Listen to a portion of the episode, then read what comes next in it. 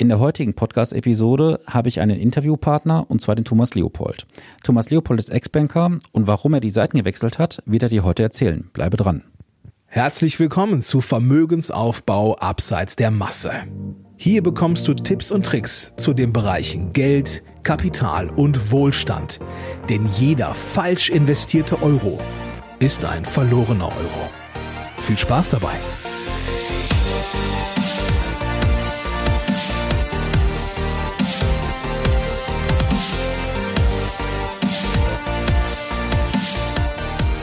Es ist Montag und Zeit für eine neue Podcast-Episode. Schön, dass du eingeschaltet hast. Wie bereits gerade erwähnt, habe ich heute Thomas Leopold bei mir zum Interview. Thomas Leopold ist Ex-Banker und er hat die Seiten gewechselt.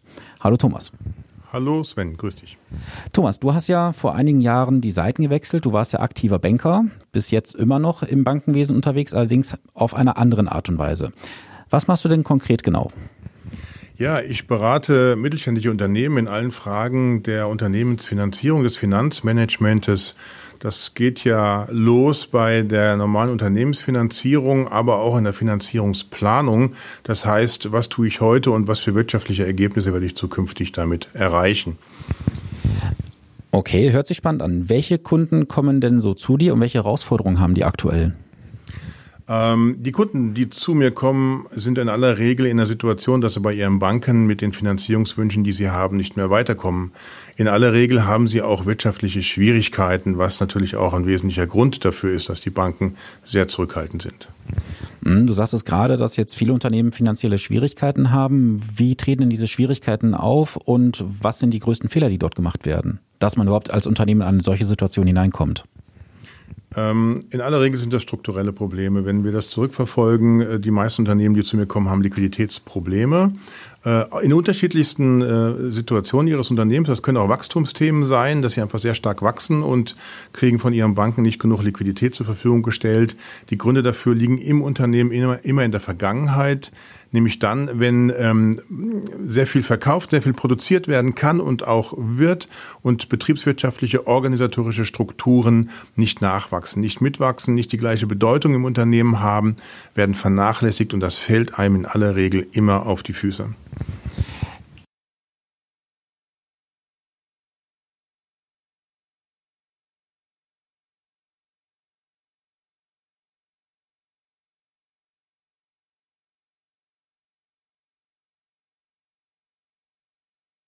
Du bist ja seinerzeit bei der Commerzbank tätig gewesen und hast ja dann die Seiten gewechselt.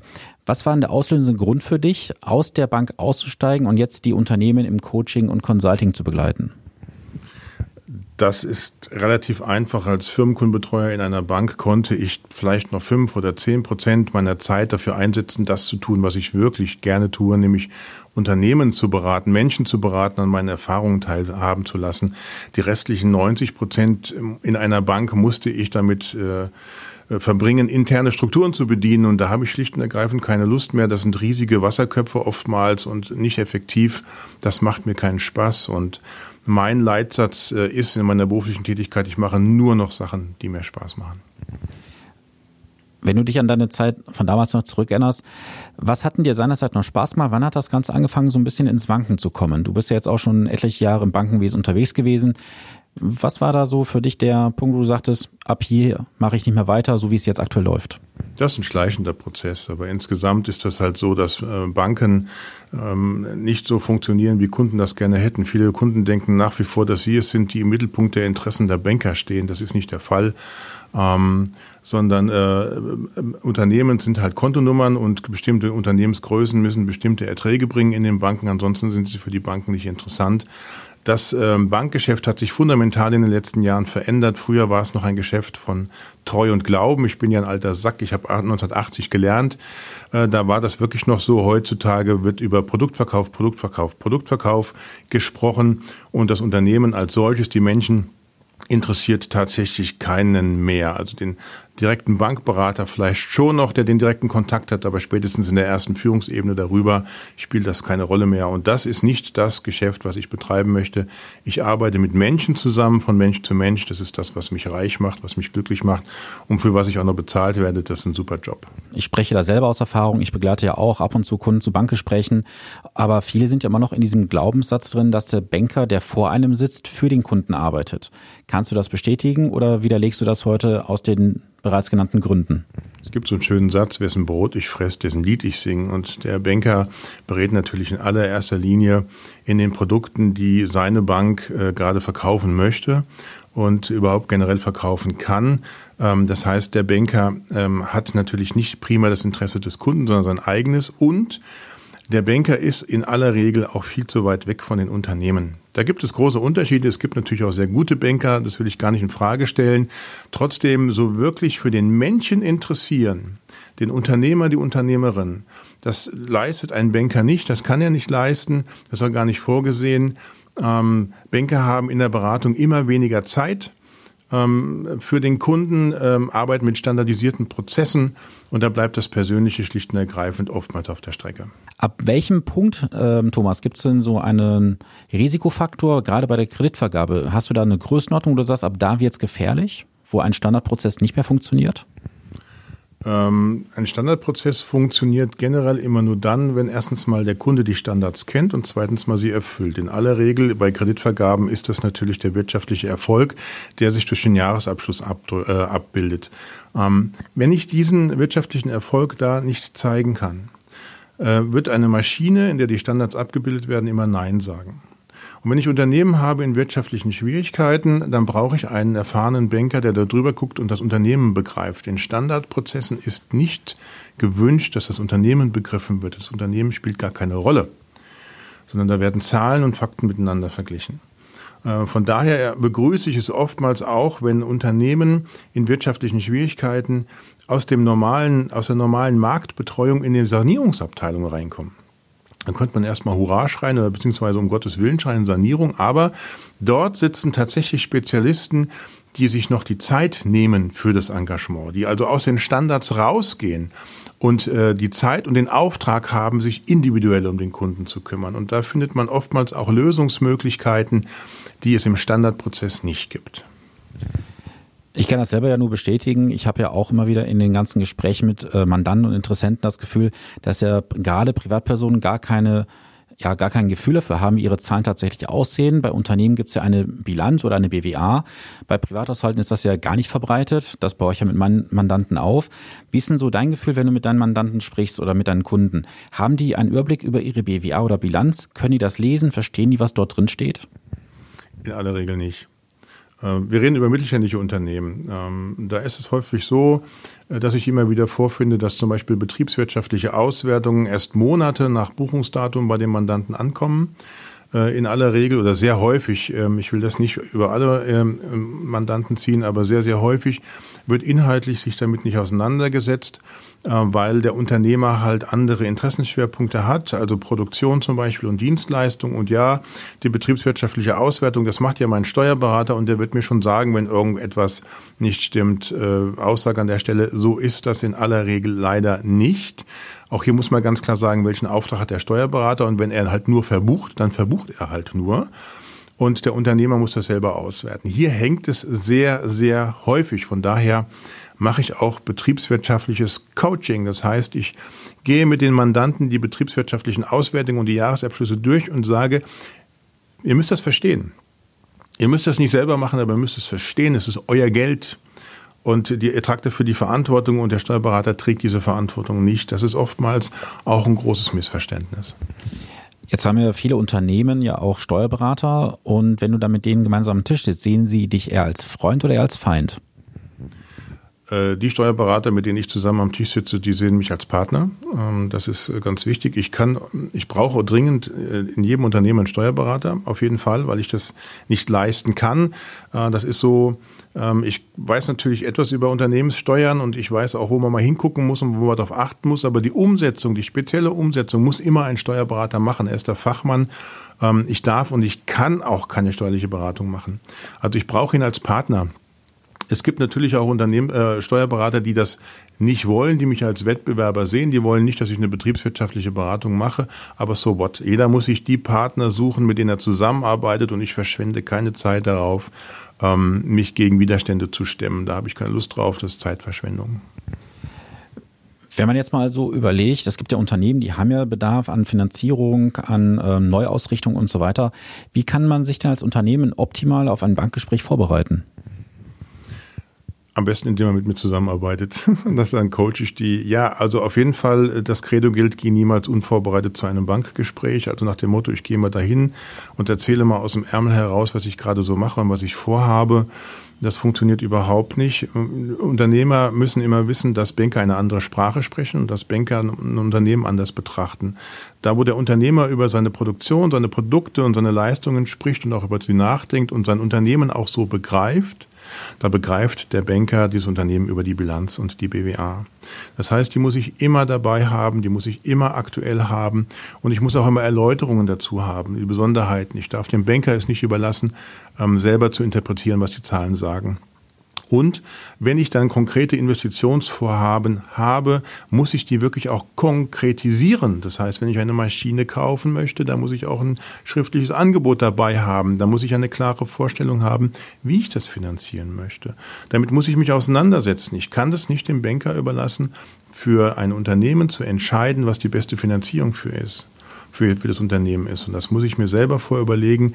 Und das ist relativ einfach. Ich mache eine Investition, was bringt mir diese Investition wirtschaftlich? Was für wirtschaftliche Erfolge werde ich damit haben? Wie kann ich den Kredit zurückbezahlen? Über welche Laufzeit? Was für Raten kann ich mir leisten? Und ähm, ja, natürlich sollte ich auch darüber nachdenken, wie das in der, in der Unternehmenswelt, in der ganzen Unternehmensfinanzierungswelt überhaupt reinpasst. Das heißt, wie verändert sich eigentlich meine Bilanz der Zukunft, wenn ich eine nennenswerte Investition tätige?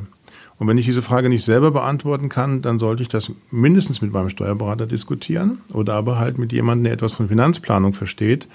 Weil so kann ich die ganzen Antworten oder die ganzen Fragen, die ein Banker hat, vorweg schon beantworten. Und dann geht der ganze Kreditordnungsprozess und die Erfolgsaussicht auch wesentlich besser.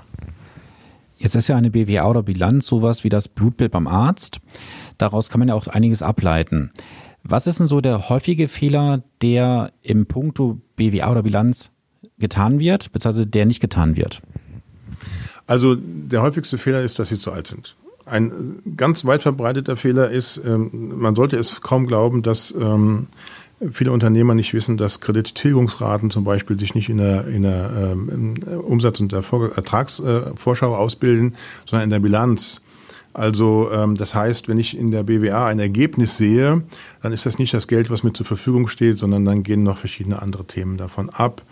Ähm, das heißt, es wird keine Kapitaldienstberechnung gemacht. Was bleibt denn tatsächlich übrig? Was ich auch sehr oft finde, allerdings bei kleineren Unternehmen, bei Einzelunternehmen ist das verbreitet, bei Kapitalgesellschaften nicht, äh, ist, dass viele Unternehmer gar nicht wissen, was alles zu ihren Entnahmen zählt. Sie sehen nur den Betrag, den Sie sich vielleicht monatlich auf Ihr Konto überweisen, aber Sie sehen nicht die weiteren Ausgaben, die übers Firmenkonto laufen, die aber tatsächlich Entnahmen darstellen, zum Beispiel die Krankenkassenbeiträge oder die Beiträge zur privaten Rentenversicherung. Das sind keine Betriebsausgaben, das sind Entnahmen. Und da entsteht ein Ungleichgewicht, weil der Unternehmer sich dann wundert, warum er so viel Steuern bezahlen muss, wo er doch so wenig Ertrag hat. Also das sind sehr häufige Fehler im kleinen Umfeld. Ja. Ja, ich spreche da wirklich aus äh, vielen Gesprächen auch mit Unternehmern, die mir dann ihre BWA offenlegen oder Bilanz und man spricht dann drüber und die wundern sich dann tatsächlich, warum sie so viel Steuern zahlen müssen, aber haben sie auch gar nicht so viel Umsatz oder beziehungsweise ähm, Gewinn erwirtschaftet. Und wenn man dann sieht, viele haben in ihr Glauben tatsächlich noch, dass beispielsweise die Steuern, Einkommensteuer, Gewerbesteuer Kosten wären. Mhm. Das sind sie aber nicht. Und das führt natürlich dazu, dass ein Ergebnis auch komplett falsch interpretiert wird. Das führt häufig dazu, dass leider Gottes auch in den ersten Jahren viele Unternehmen die Insolvenz anmelden müssen. Du hast jetzt wie viele Jahre Erfahrung? Äh, 39. So, fast 40 Jahre Erfahrung sprechen hier.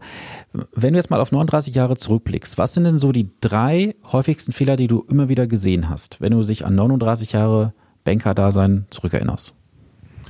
Ein ganz weit verbreitetes Phänomen und ein Fehler ist, dass Unternehmen sich selten grundsätzlich mit ihren Banken auseinandersetzen.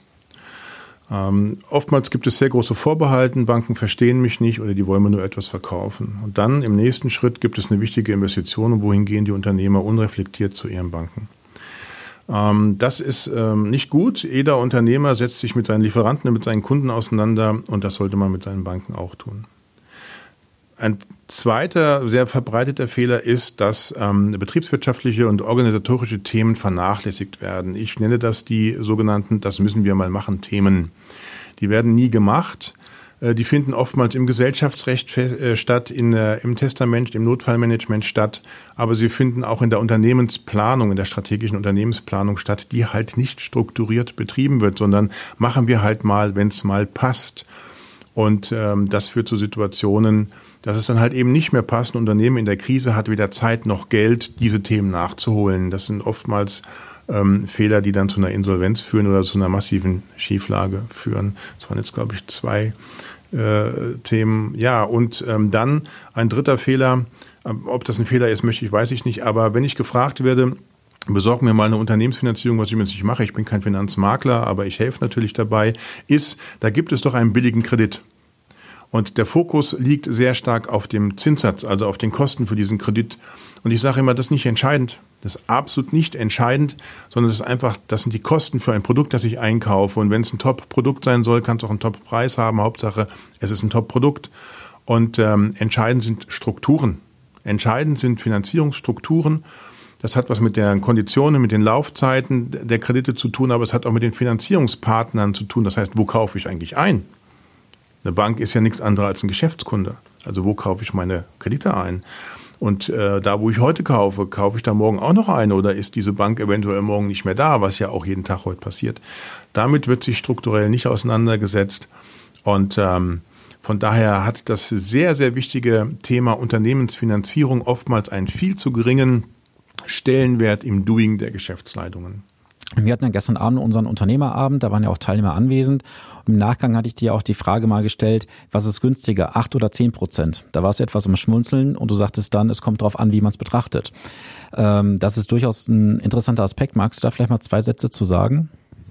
Naja, das sind so Rechen, Rechenexempel. Da hatte ich dir ja auch schon gesagt, ähm, man kann jetzt drüber nachdenken, ob acht oder zehn Prozent günstiger sind. Äh, vollkommen, vollkommen wurscht, weil ähm, die Frage der, der wirtschaftlichen Rahmenbedingungen entscheidend sind. Na, an der Stelle, wo ich gesagt habe, lass uns doch mal eine Investitionsfinanzierung, wo ich zum Beispiel eine Lieferantenfinanzierung für, für drei oder vier Prozent bekomme, lass uns die doch eventuell mal über Beteiligungskapital finanzieren, wo ich acht Prozent für bezahle, dann springt erstmal jeder schreiend aus dem Fenster und sagt, Mensch, das eine kostet vier, das andere kostet acht.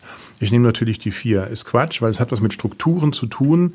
Ähm, ich kaufe mir hier wesentlich mehr ein äh, über eine Beteiligung als nur frisches Geld sondern ich kaufe mir bilanzielles Eigenkapital ein und damit ähm, schaffe ich äh, Strukturen, die es mir ermöglichen, meine anderen Refinanzierungsthemen günstig darzustellen oder vielleicht sogar überhaupt darzustellen. Na, also am Ende des Tages kostet, ist nicht entscheidend, was Geld kostet, Hauptsache es ist da. Ähm, das ist übrigens ähm, genauso, wenn ein Unternehmen krank ist. Ne? Sehr, es gibt so einen schönen Satz aus der Heilkunde. Wer sich nicht, wenn er gesund ist, Zeit für seine Gesundheit nimmt, muss, wenn er sich, wenn er krank ist, sehr viel Zeit und sehr viel Geld aufwenden, um seine Krankheiten zu heilen. Das ist im Unternehmen genau das Gleiche. Also in guten Zeiten, wenn es mir wirtschaftlich gut geht, wenn alle denken, warum soll ich mir einen Berater nehmen? Warum soll ich mich weiterbilden? Ich bin ja toll, mein Konto ist ja voll. In diesen Zeiten muss ich für Qualität sorgen. Und in diesen Zeiten muss ich auch für eine Unternehmensfinanzierung sorgen, strategisch für die nächsten Jahre. Ähm, und dafür muss ich auch Geld investieren. Das ist zwingend notwendig. Und dann bin ich, wenn die schlechten Jahre kommen, und es kommen immer schlechte Jahre im Laufe eines Unternehmenszykluses, dann bin ich da gut aufgestellt und nicht abhängig von Banken, die in wirtschaftlich schlechten Zeiten sehen, wo sie ihr Geld in Sicherheit bringen. Ja, du hast gerade das schöne Wort Struktur genannt. Ich sehe das ja auch häufiger, wenn ich dann mit den Mandanten mir die äh, Sachen mal zusammentrage, wo liegt wie viel Geld, in welchen Systemen, in welchen Produkten. Es gibt halt immer sehr viel Klumpenrisiken, gerade im Privatbereich, dass halt vieles in Lebens-, in Rentenversicherungen liegt, auf Tagesgeldkonto oder ähnliches. Und das ist natürlich dann auch wichtig, gerade auf dem betrieblichen Konto auch, das heißt auf der betrieblichen Ebene, dort zu schauen, dass dort eine gewisse Struktur herrscht und nicht, dass es dann zu einer Ungleichgewichtung kommt. Wenn wir jetzt mal so in die nächsten Jahre gucken, ähm, wir beide können nicht in die Glaskugel schauen, obwohl ja eine steht bei uns auf dem Tisch. Aber wo siehst du denn so die nächsten 10 bis 15 Jahre so die Bankenlandschaft da draußen? Es ist ja eine riesen Fusionswelle gerade in Deutschland im Gange. Viele Filialen schließen auch, gerade auf dem ländlichen äh, Bereich. Wie, siehst du so die nächsten Jahre von Entwicklung? Also die Bankenlandschaft, die verändert sich fundamental und zwar nicht in der Zukunft, sondern auch aktuell. Das tut sich schon seit Jahren. Wir haben seit Jahren nicht nur Filialschließungen, sondern wir haben seit Jahren Fusionen auf den Ebenen der Sparkassen, auf den Ebenen der Genossenschaftsbanken. Jetzt zuletzt hat man ja auch mal darüber diskutiert, ob die Deutsche Bank und die Commerzbank miteinander fusionieren. Äh, der größte Blödsinn, wie ich finde. Ich gucke aus der Brille des mittelständischen Unternehmers und sage, wo bleibt der Wettbewerb und was sind das für Banken? Ähm, es wird weiter Fusionen geben und das bedeutet, dass die Finanzierungspartner, die teilweise seit Jahrzehnten im mittelständischen Bereich unterwegs sind, in Zukunft dort nicht mehr sein werden. Es gehen persönliche Kontakte verloren und die fusionierten Banken, ich sage immer, eine Bankenfusion führt immer zu Lähmungserscheinungen in der Kreditabteilung, weil alle haben Angst um ihren Job, beziehungsweise die Vorstände wollen natürlich Vorstand bleiben, aber da gibt es zu viele von der Sorte, das heißt, irgendeiner muss drunter leiden. Und da möchte sich keiner mehr Fehler erlauben. Das Blöde an Kreditentscheidungen ist immer, dass man immer in der Zukunft erst weiß, ob sie richtig waren. Und äh, in so einem Umfeld kann eine so eine Kreditentscheidung immer auch falsch sein. Das heißt, Unternehmen, die von der Bonität her gut sind und die immer ohne Probleme in der Finanzierung bekommen haben, werden zukünftig auf Schwierigkeiten stoßen, die nichts mit ihrem eigenen Unternehmen zu tun haben, sehr wohl aber was mit ihren althergebrachten Finanzierungspartnern. Ähm, es gibt Stimmen, die sagen, dass, ähm, dass Bankenwelt äh, so wie sie heute existiert, zukünftig nicht mehr existieren wird. Und wir haben in Deutschland über 700 Fintechs. Das heißt, wir haben digitale Unternehmen, die in diese äh, Marktlücke hineinstoßen, die die Banken hinterlassen und die Finanzdienstleistungen anbieten auf digit mit digitalen Prozessen. Das können Banken heute noch gar nicht leisten. Und äh, Kunden haben schlicht und ergreifend keinen Bock darauf, ein halbes Jahr oder länger auf eine Kreditentscheidung zu warten, was aber im Bankenumfeld leider Gottes mittlerweile sehr verbreitet ist. Das heißt, sie suchen sich andere Partner, die das besser darstellen können und das wird weiterhin mit eines der Punkte sein, warum Banken aus der Fläche verschwinden werden. Jetzt ist ja gerade der Trend auch im privaten Bereich, dass da viele ihre Privatkonten bei den örtlichen Banken vor Ort auflösen, zu Online-Banken gehen, also zu Fintechs, wenn man so möchte, auch teilweise. Es gibt ja inzwischen auch sehr viele Anbieter für Firmenkonten, die halt dann keine Kontokorrentlinie zur Verfügung stellen, rein auf Guthabenbasis.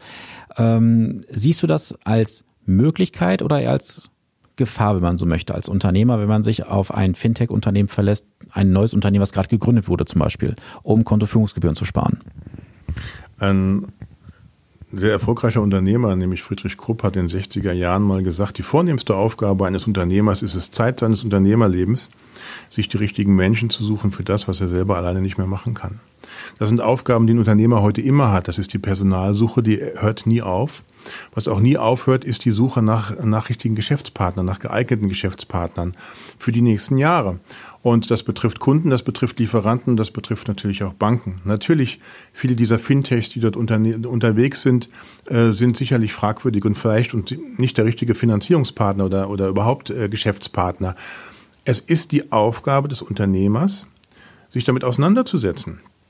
Und ähm, über, über, über äh, gegenseitiges Kennenlernen, Gespräche und zu gucken, wer, ist das, welche Finanztechnikunternehmen sind das, wer steht dahinter, ist ganz wichtig, wer steht dahinter. Gerade im Finanzierungsbereich stehen da immer entweder Banken dahinter, die sich auf diese Art und Weise äh, digitale Partner einkaufen. Es stehen aber häufig Anleger dahinter. Wir müssen uns das so vorstellen. Wir haben in Deutschland seit Jahren und auch in den nächsten Jahren mit Sicherheit noch eine Niedrigzinspolitik. Das heißt, da gibt es ganz viel Geld, das ein Anleger sucht oder eine Anlagemöglichkeit sucht. Und klassische Anlagemöglichkeiten funktionieren nicht mehr. Also gibt es ganz, ganz viele Privatanleger, die halt sich in Unternehmens, äh, Unternehmen beteiligen wollen. Und das tun sie in der Regel nicht direkt, weil sie diese Kenntnis und den Zugang nicht haben, sondern sie suchen sich Plattformen. Und da gibt es Internetplattformen, die sammeln von institutionellen Anlegern, von privaten Anlegern einfach Geld ein und sagen, dieses Geld werden wir unter bestimmten äh, Bedingungen verleihen und die legen das an Kunden heraus. So funktionieren einige Fintech-Unternehmen, wo man dann wiederum als Unternehmenskunde, der einen Kredit sucht, in einem standardisierten Prozess, aber sehr, sehr schnell, sehr, sehr schnell, innerhalb von wenigen Tagen Geld bekommen kann. Gut, das war jetzt die Kreditebene. Wie siehst du es beim normalen Firmenkonto, wo die Ein- und Ausgänge sind? Sollte man wechseln oder sollte man da bei der örtlichen Bank vor Ort bleiben? Also ich halte sehr, sehr viel davon, bei den örtlichen Banken zu bleiben, was den Zahlungsverkehr angeht. Ich bin sowieso kein Fan davon, äh, zum Unternehmen zu kommen und sagen, wir wechseln erstmal jetzt den Bankpartner aus. Das ist vollkommen äh, Nonsens. Das ist auch viel zu viel Arbeit in aller Regel. Ohne Not tut man das nicht. Ich plädiere dafür, sich mit dem Banker, der mich fragt, wie es mir wirtschaftlich geht, die gleiche Frage auch zu stellen. Wie geht es dir wirtschaftlich? Wie bist du am Markt positionierst? Wirst du zukünftig dich verändern, fusionieren? Aber das Transaktionsmanagement, also die Konten, die werden in aller Regel weiter funktionieren. Und parallel dazu, parallel dazu, weil auf einem Bein steht sich schlecht, äh, würde ich immer mich damit auseinandersetzen, was gibt es denn für digitale Finanzierungspartner beziehungsweise digitale Finanzpartner, die auch Transaktionsmanagement, also Zahlungsverkehr machen. Ähm, da gibt es ja schon eine ganze Reihe, die sind bekannt, ich nenne jetzt keine Namen. Ähm, und dann zweigleisig zu fahren, was spricht dagegen? Ist eine gute Strategie. Das sollte man ja auch im Anlagebereich tun. Man sollte ja nicht auf einen einzigen Bereich in meinem Sektor ähm, anlegen, sondern immer auf mehreren Standbeinen stehen. Das ist vollkommen richtig. Wenn wir jetzt mal zum Ende kommen, Thomas, ähm, welche zwei Tipps würdest du jetzt dem Zuhörer mitgeben, die er auf jeden Fall beherzigen sollte, wenn er Unternehmer ist oder Selbstständiger? Auf jeden Fall zu jeder Zeit eine strukturierte Finanzplanung durchzuführen.